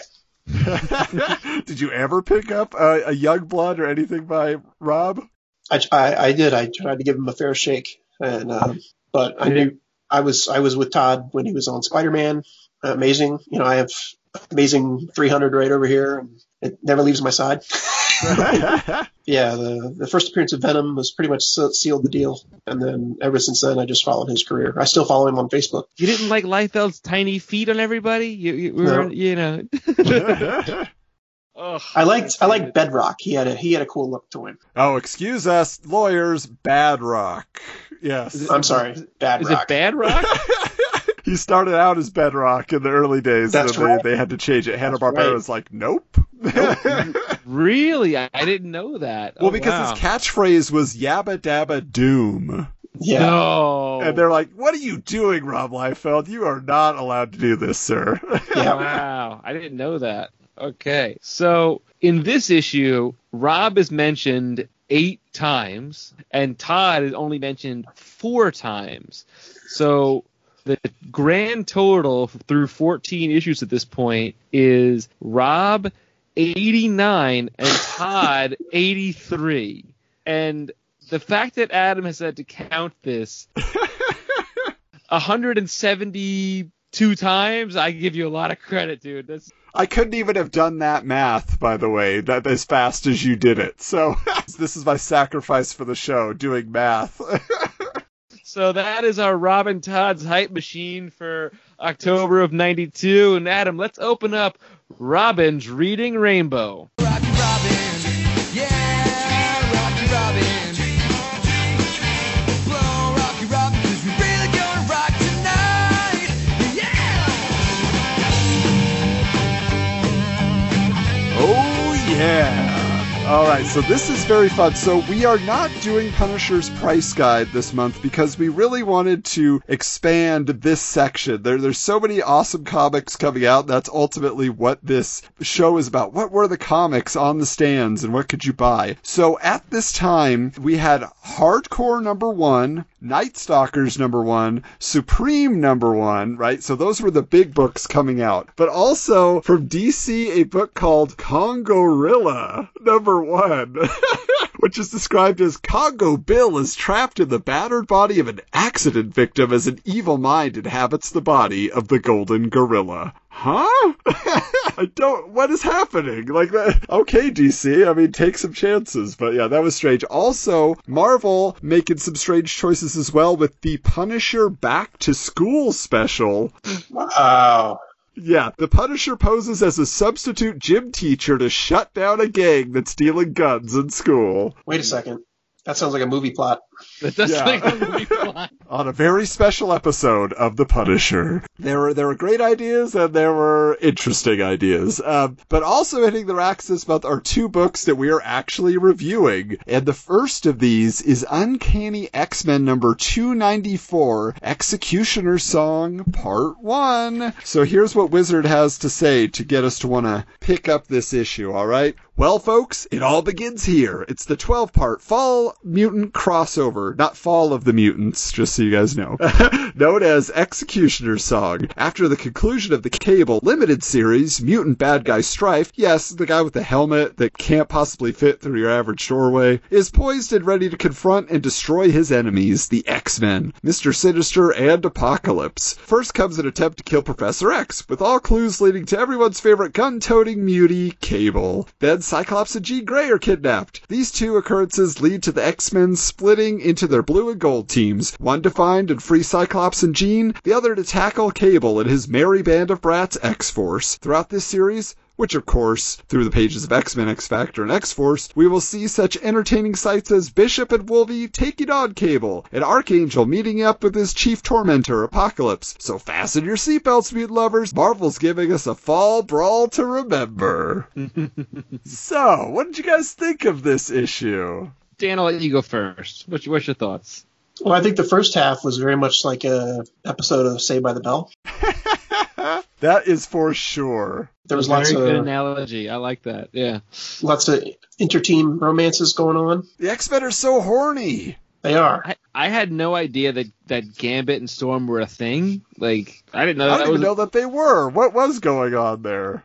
So in his first appearance, he's associating with her. So I think they've always kind of had a, an attachment. Well, what's weird is you have Bishop and Rogue just Yeah. like on assignment, and they're everybody's dressed in these like basically, I guess you would call it their casual wear. But what's funny is that Rogue, her bodysuit is just a different color. Yeah. So it's red and white and yellow instead of her regular, you know, green and yellow. And it- it's, she's got sneakers on, you know, you're just like, that's weird. But she also has a joke with Bishop about the pie in the face incident from X-Men number eight that we reviewed a few episodes back. And we mm-hmm. learned that the pie was boysenberry. So if you're ever at a trivia contest, X-Men trivia, it was boysenberry pie that Gambit charged up and threw at Bishop and it hit Rogue in the face. yeah, the, the the first half of it is very datey couples and stuff. But then as it as it turns to like the actual like protest and then so the thing that really threw me was so you got Cyclops and Jean at this kind of like restaurant, and then out of nowhere, this guy comes crashing through the ceiling, and I'm like, that seems very shoehorned in. Like, just comes out of nowhere, and then it, you, you're kind of thrown into the action from there. I, thought the one of the best parts of the whole thing is when Xavier is kind of doing his speech and he's talking about names that they would call mutants and it was it was very interesting and it was like this is what you would think of when you really thought of the X-Men as Xavier is the spokesperson to like try to bring people together and show that we're not so different or whatever and that was really cool and then as the story goes on Cable just started shooting everybody up and Well, and here's my question. When Cable shoots Professor X, how could they miss him? His shoulder pads and his armor are massive, and he's just wearing a trench coat over it. It's like, who's this giant guy walking Yeah. through the crowd? I don't get it. Yeah, I don't. There's there's a couple of plot holes in this story that don't make any sense. Yeah, I mean, and it's interesting because, I mean, it's written by Scott Lobdell, who goes on to be a very prolific X-Men writer, and then it's penciled by a guy named Brandon Peterson, who I'm not super familiar with his work. It's in the Jim Lee style, but, but it's inked by Terry Austin, who is like legendary with the X-Men. I mean, he inked most of the classic X-Men stories in the Claremont Byrne era. So, I mean, like, it's great that you have him still involved with the book, but like you said, Michael, like, it is really weird because you have so much going on. I mean, Scott is getting busted again by Jean for daydreaming of Psylocke. Like, you got a telepath for a girlfriend. And his only explanation is he's like, yeah, I'm a man and she's a woman, a very sexy woman. Yeah. But, but you know, I've always loved you. Yeah. Like, that's his justification. Since we met, I've loved you. Oh, Scott. Uh, you're right. You know, like, that's pretty lame. But my favorite part is, yeah, there's this random fight with Caliban and these four horsemen of apocalypse that are attacking them. And at a certain point, there's a character called famine. Yeah. And she tries to attack, but it gets blasted back at her, and she starts shrinking and shriveling up. And her cohort here, he's like, what have they done to you? And Iceman says she must have tried to use her emaciation power on Colossus. Because he doesn't need food in his armored form, she was forced to feed off herself. Literally. It's like, wow. That... Yeah, that's a lot of exposition. But overall, if this was your jumping on point for X-Men, and it's like, oh, there's a big event happening, it's being polybagged with the trading cards you want to get, would you have wanted to check out the next issue based on this? Uh, I mean, I probably would have bought it just because the sake of to figure out what happened to Xavier in the next issue, but I don't know how, how long I would hang on after that. I'm a fan of Cable. I'm interested why is he shooting Professor X. So I wasn't impressed with this particular issue, but it was definitely a kicking off point and made me raise questions of what was Cable doing and why was he doing it, and I need to figure out why. Yeah, and I think that was really, yeah, the big selling point of this, right? It's like, Cable's gone bad. We gotta solve that mystery. And so everybody wants to know, and he was already mysterious himself. You know, I personally was not a super big fan of Cables, but I do think that is a great hook.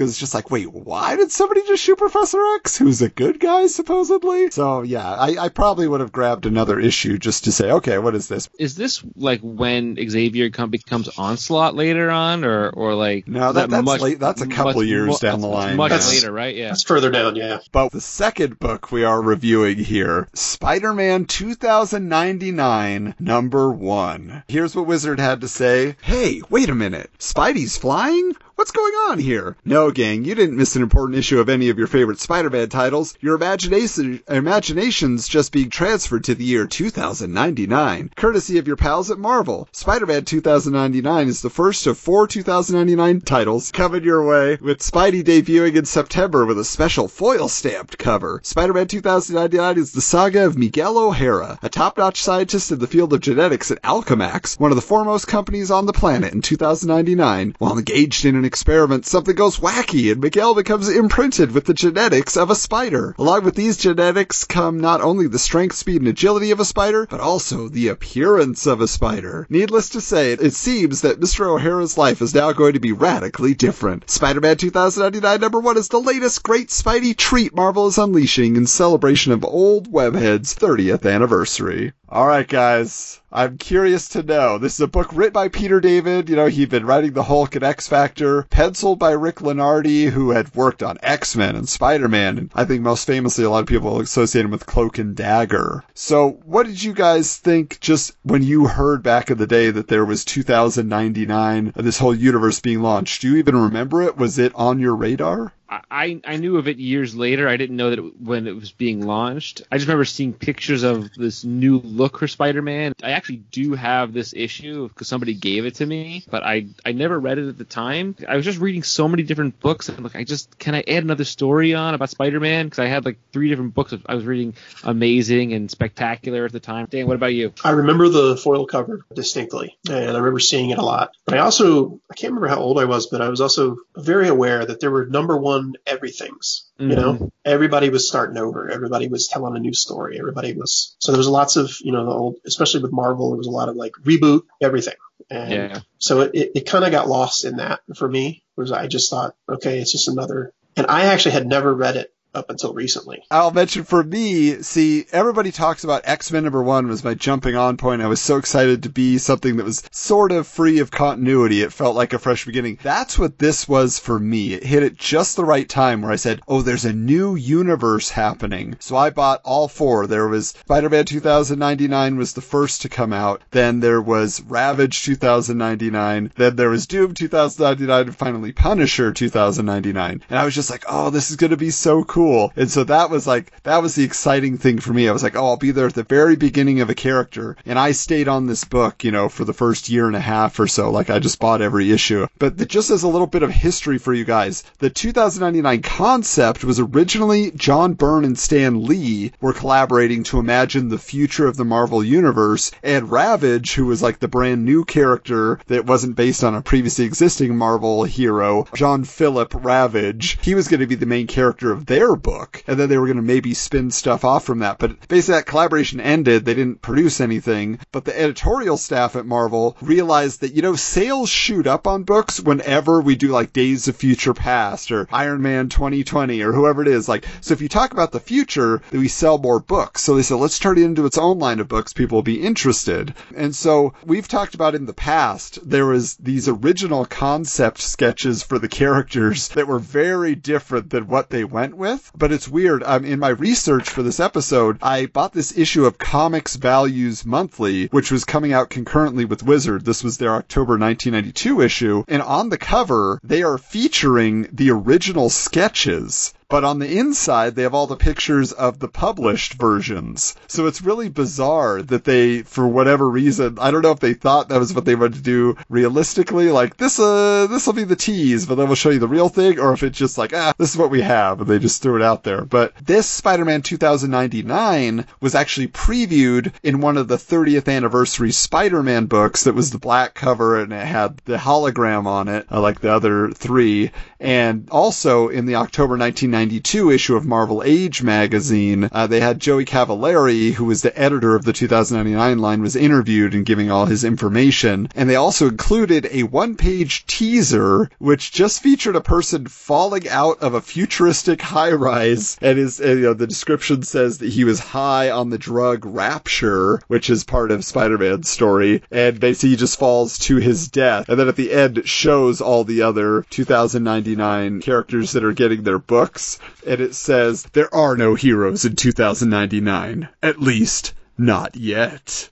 but I was like, that's your preview? Okay. Dan, as you as you can tell, Adam knows more about comics than I know about most anything in my life. It's amazing. There's, I can just listen to him like, wow, how do you know this stuff? So this is the the question I have for you guys then. This book opens with a huge shot of Spider-Man 2099. How did you feel the book progressed after that point? So the initial splash page is a double wide of the character, and it looks awesome. This is going to be interesting. And then about five pages in, I'm like, where is this story going? And I got really bored, and it took me a while to finish it. I was like, ah, I can't. I had a hard time getting through it. I just was not interested until like the last last page, where I was like, oh, okay. It, it didn't really grab me. I'm, I'll be honest. Even though I love the look of Spider-Man 99 and, and that initial splash page is beautiful and really well done, this this story didn't do it for me. I'm not gonna lie. Yeah, I mean it's a story that's told in reverse, right? So they made they made a smart choice by giving you okay, here is like Spider-Man in action, but now he's saying, and here's how I got to this point, and that's the rest of the book. But Dan, how were you involved in this world? What did you think about it? I didn't know much of anything going in, and same thing. There was a big, without lack of a better term, a big splash in the beginning with the opening action sequence. But then, as we started reading, yeah, I, I felt the same thing Mike did. As is like, there's this lull, right? And I'm like, who are these people? What's what's the deal? This guy's kind of a loser. He, you know, what's this guy's deal? And then you get the big reveal at the end, and you're like, oh, okay, 1990s, you know. Well, yeah, I mean, this 2099 universe, they really are like, it's a slow build in this book to set it up because basically you're seeing Miguel O'Hara is kind of this snarky scientist who's working on genetic engineering because in the future, there aren't like states and countries. Everything is owned by a corporation. So there's Alchemax owns a certain area. There's Stark Fujikawa and they own a different area. And, and the way that you gain land is they have literal corporate raiders corporate raiders are enhanced human beings that go and fight and steal and overcome, you know, these other corporations, then your company gets bigger and you rule a larger, you know, section of the earth. And so what Miguel O'Hara's job is, is to genetically engineer these corporate raiders. And so he's working with this guy who he's just like being a total jerk to, and he's got an idea for a new corporate raider. And he's saying his name was Spider-Man, one of the premier boys from the old heroic age around the turn of the century, proportionate strength of a spider. And the idea is that he's going to find the genetics and apply it, and so he's forced into doing a test on a prisoner who has volunteered that if he survives, he gets freedom, but instead it horribly mutates the guy. And then he says, like, even though he's a jerk, he's like, ah, this is wrong. I don't want to be involved in this anymore. So he goes to his boss and says, I'm gonna quit. And the boss is like, yeah, let's share a, a glass of wine and we'll talk about it. Then he's like, by the way, I dosed your wine with rapture. So you are going to be horribly addicted to this drug, and the only place to get it is Alchemax, our company. So it looks like you'll be working here forever because we own you now. And so that's the big thing is like, oh no, you know, he was betrayed and now he's going to be stuck working for them. Also, the one thing that's fun is just in the future, he has a holographic assistant. If you saw, you know, Blade Runner 2049, it's basically like that. Her name is Lyla and she like follows him around the apartment and she's his answering machine. She's everything. But ultimately what happens is he says, I want to get rid of this rapture out of my system. And he's like, luckily I have my genetic code pre-rapture in the computer system so I could go and imprint my old genetic code on myself and it'll cure me. But the guy he was a jerk to, who is his lab assistant, is getting revenge on him. So he basically pulls up the Spider-Man program and then pushes every button to the extreme and so it explodes. And then Dan, you alluded to the big reveal at the end. How would you describe that? What happened to him? He's coming out of the machine with his eyes glowing and his puts his hands out and it's got the distinctive Spider-Man 2099 claws Right. dropping off the fingertips. So you learn that that's who he is. So Yeah, so the book itself is very light on Spider-Man 2099, like you said. So like, as a kid reading this, like really the only thing that kept me coming back was, oh, well, what's gonna happen next? Cause I want to see more of that costume design. But yeah, most of it is just people in suits. It's a lot of, lot of talking and setting up a universe, but not so much action and excitement. So, but would you guys, do you think if you had picked this up, would you have wanted to continue reading? Was, were you like me where the hook of the costume was enough? 10 year old me would be like, this is boring. No, I'm not going to read this again. Uh, even though I do like the look of the character and he's a very interesting character, whenever he pops up in any like the Spider Verse stories, it's always a, a, a compelling kind of story. And the problem I have with Spider Man 99 is he's not really like, you look at Peter Parker or even Miles Morales, they're genuinely good. And this character is not as good as those two archetype Spider-Man characters, you know, and and that kind of doesn't do it for me because like you look for Peter Parker, it's like he's just this good person. Well, and I, I would say that, you know, it, as a counter argument, remember that if you actually go back and read that first appearance of Peter Parker becoming Spider-Man, he's kind of bitter. He's actually not a nice guy. And you remember, the whole reason is he gets a swelled head, he lets the crook go, and Uncle Ben gets killed. I mean, he wasn't that good a guy at the beginning, and people forget that because we know how great he becomes. Yeah. And that's the same with Miguel here. Is yeah, he is a total jerk at the beginning of this issue. You'd be like, ah, he's like Jason Todd level. He's so incorrigible. But then you see he has a little bit of a soul because he wants to quit. He wants to get out. He's like, this is wrong. I don't want to do it anymore. And yeah, as he evolves throughout the series, you do realize, okay, he's becoming more and more of a, a person that's not about himself. But yeah, it, the main thing, if you want to look at just the differences of the character, because they, they openly said we're trying to make him different than Peter Parker. You know, he's half Hispanic, he's half Irish, Miguel O'Hara, and also his costume is one that he wore to the Day of the Dead festival in Mexico, and it is Death's Head is the character that is on his chest. And if you guys remember, Death's Head is like this British Marvel Comics character, and I thought that was such a weird thing to make that his insignia. But that's just a little weird trivia. And then also, ultimately, he gets organic web spinners before Spider-Man ever did. You know, he doesn't stick to walls, he literally spikes himself to walls, so that's the other difference. And then he has fangs now. oh yeah, and his eyes are all white and he's very sensitive to light. Yeah, but it's just like those were like the big deals. You're like he's turned into a literal monster. You know, is kind of how they were going with it initially. to, to counterpoint with what Mike was saying earlier, uh, Miguel's flawed just like Peter Parker was, but in different ways. And there's kind of like a parallel there where he he has the you know the drug problem, he has relationship issues. You know, it's very similar to the things that Peter Parker's going through, just different. So I thought that was kind of clever. And yeah, I think that the the first issue would have uh, put me off just because of the the lull in the in the opener. Now, what do you guys think about the art, just generally speaking? I wasn't impressed. I wasn't Uh, impressed. I mean, th- other than that big splash page, I wasn't impressed. Otherwise, it wasn't really. Yeah. Yeah, it's definitely very stylized. And like I said, for me as a kid, like it was the world that they were presenting. And I was just like, well, they're going to reveal more and I'll know more. And so what I've actually done now, because like I said, I bought a lot of Spider-Man 2099, but not the other titles. My stimulus check this year when we all got our checks, but a majority of it went to actually collecting the entire 2099 line. So I spent two thousand ninety nine dollars. No, not quite. But, I'm literally going now, issue by issue, in order of release. So there were a couple Spider Man issues before the other issues. So I am exploring the world of 2099 in full. And Michael, I'm going to start inserting some reviews into the mini episodes just Uh, to beef them up a bit. Please so do. for all of you who are so interested in the 2099 universe, I have invested in it for me and for you. Oh, goody.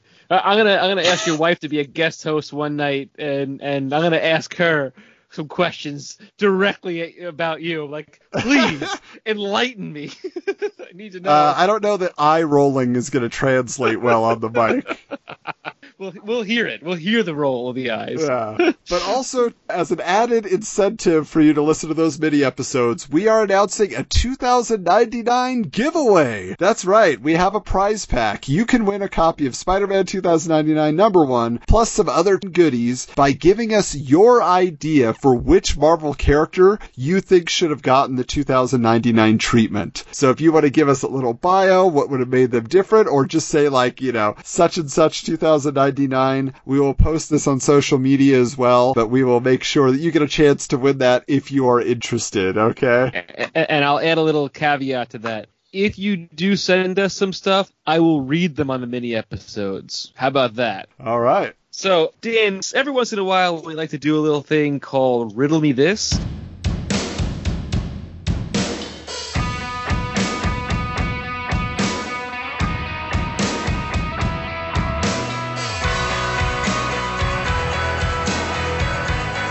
I usually quiz myself and do absolutely horribly. I feel like, would you like to be quizzed by me? That you can answer, try to answer some of these questions? Absolutely. Let's do it. All right, here we go. So, contest for number 14. The grand prize at the time was a set of X Men number one covers A through E, autographed by Jim Lee. Oh, wow. Uh, that was pretty cool. That's a pretty cool contest prize. The first prizes are a limited edition silver X Men premium hologram or Wizard gold foil spawn trading card, your choice. Uh, second prizes are a set of 1992 Skybox X Men trading cards, cards only, or a complete set of Infinity War number one through six, again your choice. And the third prize winners would would get a limited edition San Diego Comic Con Wizard number one or a Gray Hulk variant Wizard number six.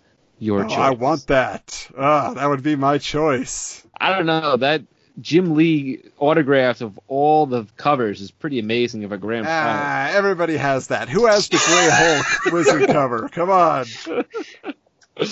All right. So, just looking at this quiz, it is significantly easier than number 13, which I absolutely bombed.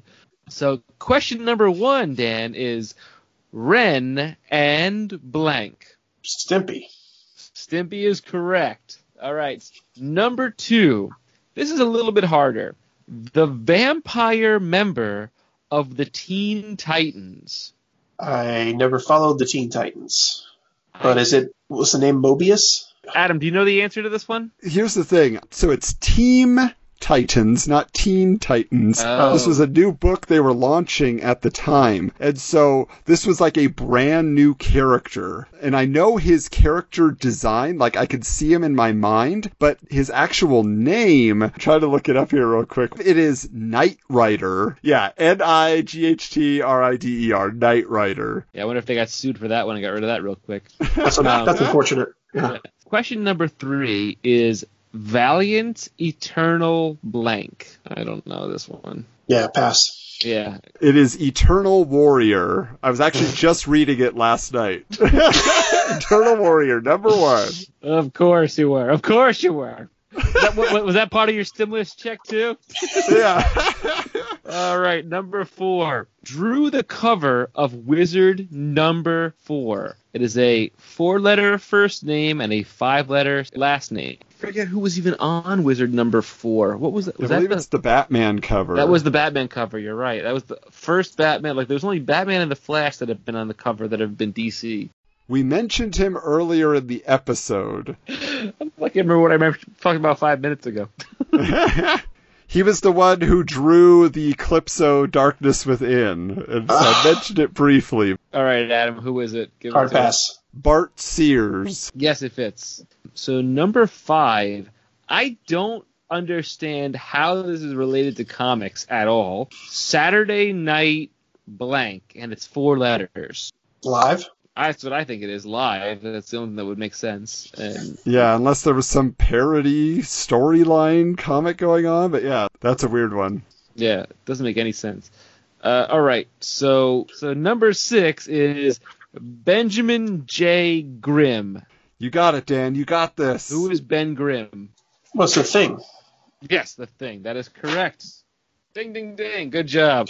Now, Adam will throw in the uh, cliche. Play more! Because I would have probably screwed it up somehow. so now, number seven is Kirk's best friend. I would assume this is Captain Kirk. How many letters? Five letters. Oh, this is hard because it could go two ways. I assume Spock. I'm saying it's Spock also. It could be Bones though, like they're they're they're you know the trifecta. So uh, that's weird. Oh, okay, it's probably Spock though. Is what they're going for. Probably Spock, just by most common answer there. Okay, and the last question, number eight, villain of DC Comics summer annuals. what? What? It's seven we just letters. talked about it. We just talked about it. really? Go for it, Dan. Come on. Wait, we just talked about it. Yeah. Starts with an E.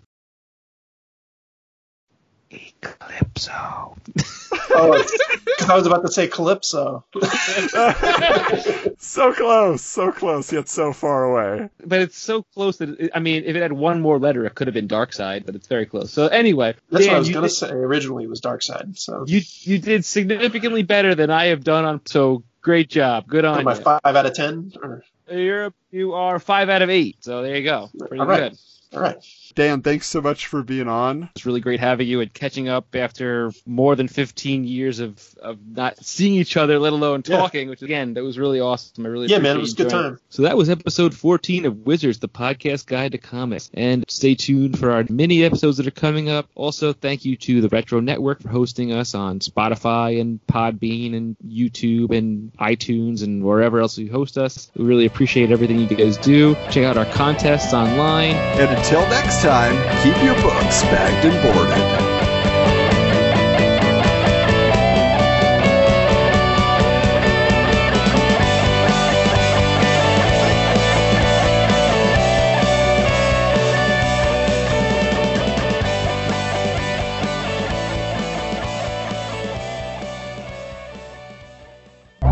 This has been a presentation of the Retro Network.